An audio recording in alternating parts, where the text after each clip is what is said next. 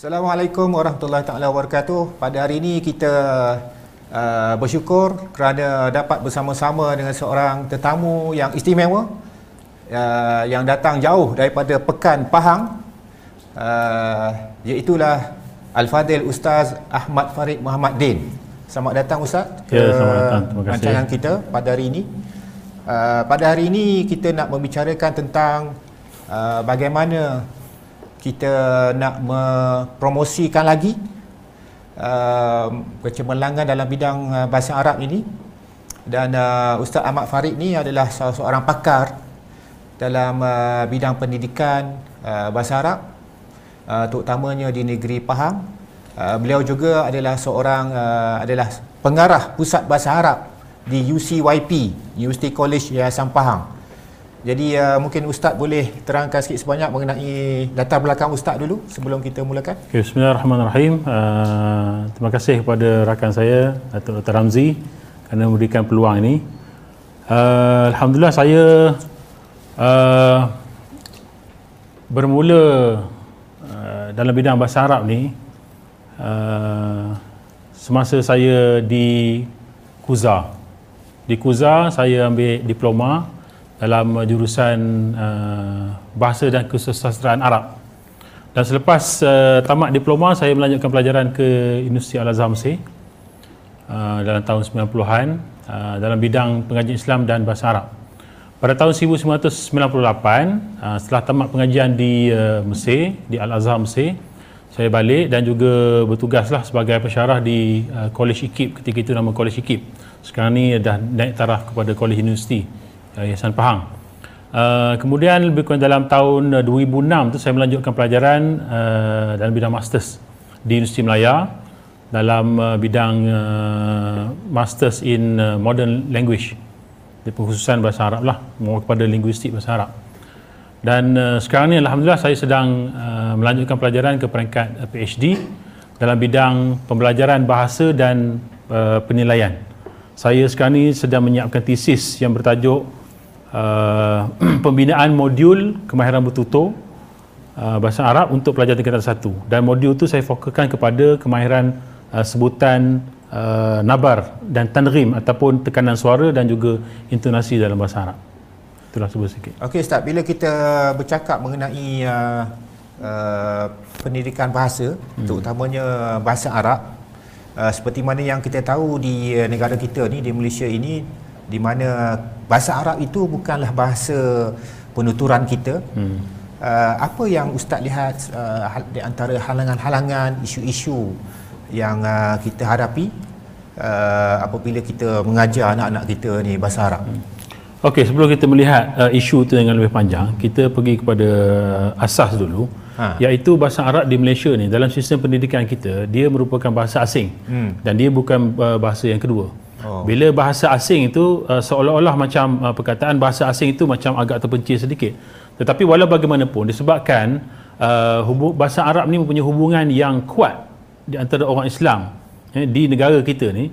Jadi uh, bahasa itu tidak dikesamping tidak dikesampingkan. Maknanya uh, masih lagi ada mereka yang ingin mempelajari bahasa Arab walaupun kedudukan bahasa Arab itu sebagai bahasa asing. Itu yang pertama. Kemudian perkara yang kedua yang kita mesti apa nama faham bahawasanya apa nama arah ataupun uh, tujuan pembelajaran bahasa Arab di Malaysia ni ialah untuk uh, memahami uh, al-Quran, memahami hadis, sunnah dan sebagainya uh, bukan kepada uh, fokus kepada boleh bertutur. Hmm. Sebab itu kita lihat uh, terdapat perbezaan yang besar di antara pelajar-pelajar yang belajar bahasa Arab dalam konteks contohnya macam pelajar-pelajar di Korea, di China hmm. dan juga di di di negara-negara barat yang mempelajari bahasa Arab, mereka ni boleh bertutur bahasa Arab setelah tamat. Tetapi kita di Malaysia ni, isu yang besar yang banyak dalam kajian-kajian kalau kita lihat sebelum ini mengatakan bahawasanya pelajar-pelajar kita ni belajar di sekolah 5 tahun, campur setahun lagi uh, ambil staff dan sebagainya tetapi masih lagi tidak boleh menguasai bahasa Arab dengan baik. Hmm, kenapa tu Ustaz? Okey, isunya ada banyak. Ha. Isunya banyak dan juga isunya besar. Yang pertamanya saya melihat bahawasanya macam saya sebut tadi tu, apabila hmm. uh, tujuan objektif pembelajaran bahasa itu bukan bertujuan untuk melahirkan pelajar yang boleh bertutur, okey, dan juga kaedah yang digunakan untuk mengajar bahasa Arab itu bukan menggunakan kaedah yang uh, yang yang sepatutnya dan kan uh, apa yang kaedah yang digunakan ialah kaedah dipanggil nahu tarjamah. Ha. Nahu tarjamah itu ialah satu kaedah yang telah disepakati ataupun dalam kajian-kajian terlalu menyebut uh, tidak mampu untuk melahirkan pelajar itu mampu bertutur. Hmm. Okey. Isu yang besar ataupun halangan yang besarnya ialah kalau dalam konteks di sekolah uh, kementerian contohnya hmm. ada subjek bahasa Arab, uh, subjek bahasa Arab itu dia merupakan subjek subjek yang ada pereksanya hmm. dan juga uh, walaupun dalam DSKP Bahasa Arab itu menyebut uh, pelajar perlu menguasai empat kemahiran, empat kemahiran berbahasa, uh, pernah mendengar, uh, bertutur, menulis dan juga membaca, tetapi pelajar tidak dapat menguasai kemahiran itu sebab apa? Sebab masa yang diperuntukkan hmm. dalam kelas itu sangatlah sangatlah sedikit. Jadi itu dalam konteks uh, sekolah sekolah apa nama menengah. Tetapi kalau di Pahang contohnya hmm. saya bawa kepada Pahang, Pahang ni kita sekolah agama kita ataupun sekolah hmm. menengah agama kita hmm. di bawah kerajaan negeri Pahang tu kita menggunakan uh, dua dua sistem pembelajaran. Hmm. Pertamanya kita gunakan kurikulum uh, kementerian, hmm. satu lagi kurikulum bu'uth. Kurikulum bu'uth tu yang kita ambil daripada Universiti Al-Azhar, hmm. sekolah sekolah menengah Universiti Al-Azhar and then kita implementkan di sekolah uh, menengah agama Pahang. Sepatutnya ada satu kajian tahun 2020 uh, satu tesis oleh uh, Dr. Amir menyebut bahawa sepatutnya uh, prestasi pelajar-pelajar Pahang ni yang menggunakan sistem BUUS yang memang terbukti hebat sistem itu di Universiti Al-Azhar sepatutnya boleh melahirkan pelajar-pelajar yang mampu bertutur, hmm. mampu membaca dan juga menguasai bahasa Arab dengan baik tetapi yang berlakunya adalah sebaliknya. Hmm. Sebabnya ialah banyak. Saya melihat sebabnya yang pertamanya ialah dari segi uh, guru itu sendirilah. Uh, bagaimana kaedah yang digunakan hmm. uh, guru-guru yang mungkin uh, kurang diberi pendedahan mengenai kaedah ataupun strategi-strategi pengajaran dan sebagainya. Uh, kemudian uh, kalau kita nak sebut tentang uh, masalah persekitaran, itu masalah persekitaran ataupun biar Arabiah di sekolah yang tidak ada itu, hmm. itu bagi saya masalah-masalah yang yang kecil lah. Cuma isu yang paling besar sekali ialah bagaimana kita boleh uh, melahirkan guru yang mampu memahami kaedah terkini dalam uh, pengajaran bahasa Arab untuk diimplementkan dalam kelas. Hmm. Sebab hari ini kita tak cakap lagi tentang uh, kaedah pengajaran yang saya sebut tadi itu iaitu nahwu tarjamah. Tetapi uh, dunia moden sekarang ni uh, menyebut tentang kaedah pembelajaran uh, ta'allum an-nasht ataupun active learning. Okay. Ataupun uh, apa nama menggunakan pendekatan tawasuli, komunikatif dalam pelajaran. Jadi hmm. uh, cabarannya ialah bagaimana guru itu dipersiapkan dengan uh, segala jenis apa nama kaedah pengajaran yang terkini itu. Okey ustaz, bagi ustaz lah kenapa uh, kita perlu belajar bahasa Arab ni? Kenapa seorang pelajar tu perlu memilih bahasa Arab hmm. sebagai bidang pengajar ni? Kenapa? Okey, dalam uh, bila kita tengok mengapa itu ha. dia akan kembali semula kepada tujuan pembelajaran uh, bahasa Arab dalam konteks di negara Malaysia. Sebab di Malaysia ni ataupun di belah-belah Asia ni ha. yang ditekankan ialah kita belajar bahasa Arab supaya kita boleh faham Al-Quran. Yes. Kalau kita boleh uh, boleh faham hadis dan sebagainya lah. Hmm. So itu ialah antara bendanya. Uh, macam tetapi bagi saya macam saya uh, lebih kepada uh, hmm. pendidikan bahasa Arab yang melihat ingin melahirkan pelajar yang bukan saja faham Al-Quran hmm. tapi boleh bertutur. Yes. Uh, jadi uh, apa nama perlu ada apa yang disebut sebagai insijam apa nama apa dia panggil betul? Ha, macam itulah. Integrasi. Integrasi. Hmm. Okey, mengintegrasikan uh, dua dua uh, apa nama objektif tu hmm. ke dalam satu objektif. Jadi berbalik pada soalan tadi, mengapa kita perlu belajar bahasa Arab? Yang pertamanya ialah sebagai orang Islam untuk hmm. kita faham uh, balik dia akan balik ke situ juga untuk kita faham uh, kaedah ataupun uh, sumber-sumber hmm. dalam agama itu hmm. maka kita perlu memahami bahasa Arab lah sebab kebanyakan uh, sumber-sumber itu datangnya daripada kita-kita Arab. Hmm. Jadi kita perlu faham eh. Dan selain pada faham juga kita perlu berinteraksi dengan hmm. penutur jati ataupun bukan saja dengan penutur jati tapi berinteraksi dengan orang lain uh, contohnya uh, di, di negara barat dan sebagainya yang yang mungkin mereka selesa ataupun lebih lebih suka untuk menggunakan bahasa Arab. Jadi bukan saja untuk kita faham sumber dalam bahasa Arab itu tetapi untuk berinteraksi menyebar luaskan lagi uh, agama itu yang kita ambil sumber daripada bahasa Arab kepada orang lain yang selesa untuk mendengar uh, apa nama sumber itu dituturkan ataupun dijelaskan dalam bahasa Arab. Hmm, hmm, hmm. Dan seperti mana yang kita tahu Ustaz, uh, bahasa Arab ni dituturkan uh, lebih daripada uh, setengah bilion yeah. uh, manusia. Hmm. 400 juta orang hmm. yang bertutur dalam bahasa Arab di dunia ni, hmm. terutama di uh, Middle East, Timur hmm. Tengah. Hmm. Uh, dan salah satu fungsi bahasa Arab sekarang ni apabila ramai penutur dan sebagainya adalah sebagai fungsi ekonomi. Ya betul. Apabila kita nak berdagang, berniaga, hmm. membuat pelaburan dan sebagainya ataupun menarik pelaburan hmm. mereka ke sini. So kemahiran bahasa ni uh, agak penting ustaz. Adakah ustaz setuju? Maknanya untuk bukan setakat untuk kita faham agama kita tapi in terms of nak buat bisnes hmm. kan? Uh, saya sangat setujulah sebab ha. bahasa ni bahasa ni dia merupakan satu uh, perantara kepada uh, sama ada uh, perniagaan hmm. ataupun uh, selain pada interaksi lah di antara manusia seluruh dunia. Hmm. Dalam konteks bahasa Arab ni uh, pentingnya ialah uh, bahasa Arab ni kita perlu kuasai dia bukan saja kita perlu menguasai bahasa itu hmm. tetapi kita perlu menguasai budaya bahasa itu.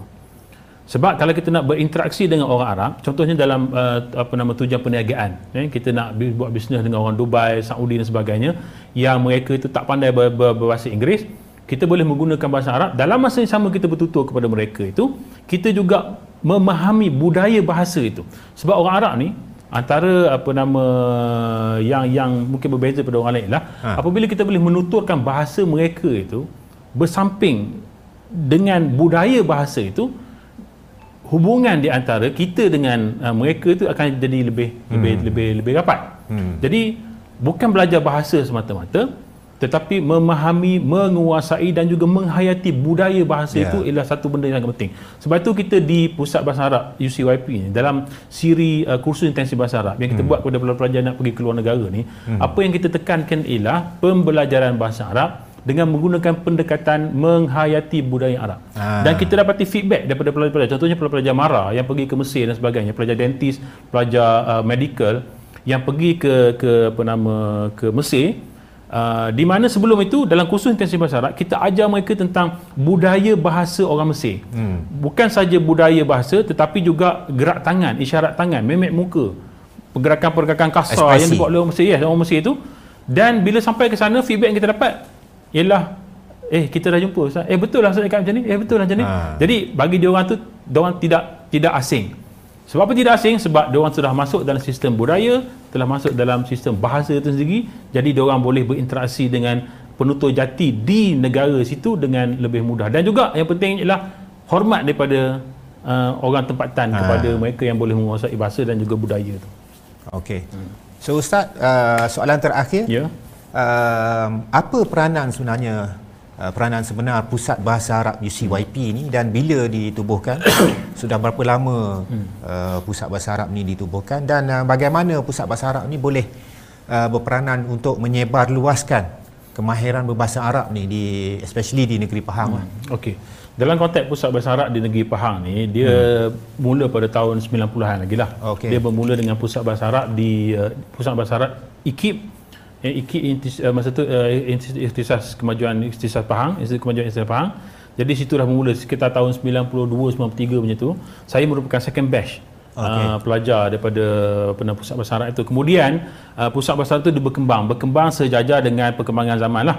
Dan uh, sehinggalah uh, daripada saya student sehinggalah saya memegang apa nama apa tu sebagai pengarah kepada pusat bahasa Arab itu Uh, macam saya sebut pendekatan kita uh, pendekatan yang yang yang yang agak berlainan saya sebut agak hmm. berlainan bukan kita nak mengangkat diri tidak tetapi saya membuat perbandingan-perbandingan dengan pusat-pusat bahasa Arab yang uh, saya tahu yang berada di Malaysia ni dan juga dengan uh, apa tu dengan feedback yang yang diberikan oleh uh, pakar-pakar apa nama bahasa Arab uh, di di luar negara contohnya macam bila saya pergi ke Jordan baru ni kita hmm. bertemu dengan Profesor Dr. Khalid Abu Amsyah Uh, satu nama yang besar lah dalam bidang pendidikan bahasa Arab ni. Bila kita tunjukkan uh, gambar-gambar, kita beritahu kepada mereka tentang pendekatan yang kita gunakan, maka uh, diorang lihat macam ada faktor wow lah gitu. Eh?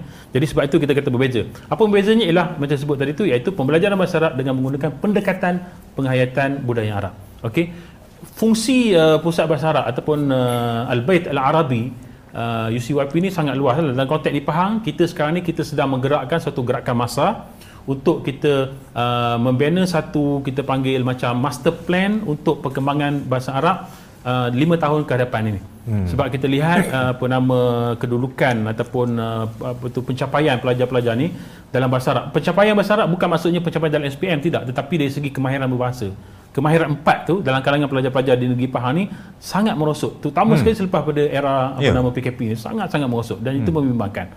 Dan juga apabila Universiti Al-Azhar ni memperkenalkan uh, silibus baru ataupun adanya perjanjian baru uh, berkenaan dengan STAM ni maka sesuatu perlu dilakukan sekarang hmm. dan uh, pusat besar isu UAP akan mengambil tanggungjawab itu untuk uh, menggerakkan satu gerakan masa yang kita berpandukan macam saya saya saya saya uh, ber, ber, berimankan kepada makulah makulah masyhurah daripada apa nama pusat besar Guntur ataupun uh, Universiti Guntur tu uh, di mana dia punya kiainya menyebut dalam konteks bahasa Arab tu dia kata al-maddatu muhimmah wa tariqatu ahammu min al-maddati wal muallimu ahammu min at-tariqah wa ruhul muallimi ahammu min al-muallimi nafsihi al-maddah maddah tu kita boleh kata kurikulum subjek modul subjek hmm. dan sebagainya penting dia kata Wal, walakin at-tariqah ahammu min al-maddah tetapi hmm. teknik Dekatan. pengajaran hmm.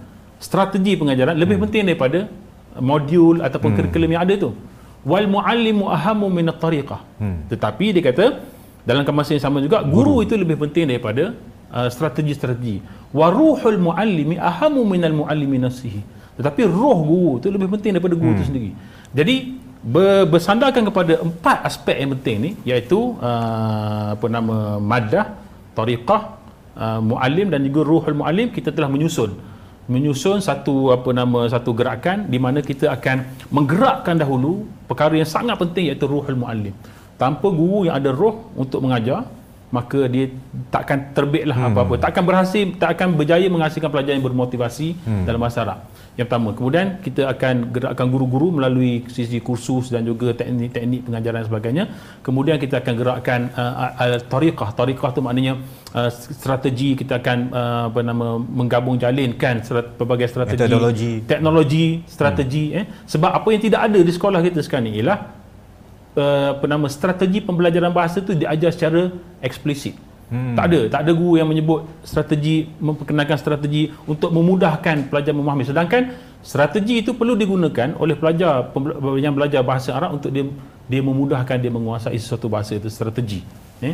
Kemudian barulah kita akan uh, menggerakkan juga dalam masa yang sama bi'ah Arabiah dengan aktiviti-aktivitinya lah jadi itu ialah perancangan jangka panjang kita dan kita ada juga perancangan jangka, jangka pendek yang akan kita buat dan juga kita akan lancarkan dalam bentuk apa nama masa untuk kita beritahu kepada uh, pelajar-pelajar dan juga guru di sekolah agama Pahang bahawasanya kita sedang bergerak. Ini ialah apa nama kerjasama uh, rapatlah dengan uh, Jabatan Agama Islam Pahang di bawah apa nama pengarahnya yang baru iaitu uh, sahabat saya iaitu Datuk Haji Zulkifli Ali yang sangat mutahamis sangat uh, apa nama seronok bila duduk dengan dia bila dia bercakap pasal perkembangan bahasa Arab dan cukup memajukan bahasa Arab dengan faham.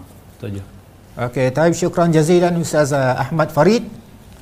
Uh, InsyaAllah kita akan uh, berjumpa lagi pada masa-masa akan datang untuk kita berbincang, berdiskusi uh, bagaimana untuk kita uh, menaikkan lagi martabat uh, pendidikan bahasa Arab di Malaysia ini dan uh, kita nantikan uh, insya-Allah Ustaz uh, Farid akan uh, banyak membuat konten-konten insya-Allah uh, bahasa Arab selepas pada ini uh, dan kita di Planet Mahir mengalu-ngalukan uh, segala usaha yang dilakukan oleh Ustaz Farid oleh UCYP hmm. oleh Kerajaan Pahang khususnya uh, dalam memartabatkan lagi uh, bahasa Arab di negara kita. Hmm. So sampai ketemu lagi insya-Allah pada masa yang akan datang. Terima kasih. Assalamualaikum warahmatullahi taala wabarakatuh.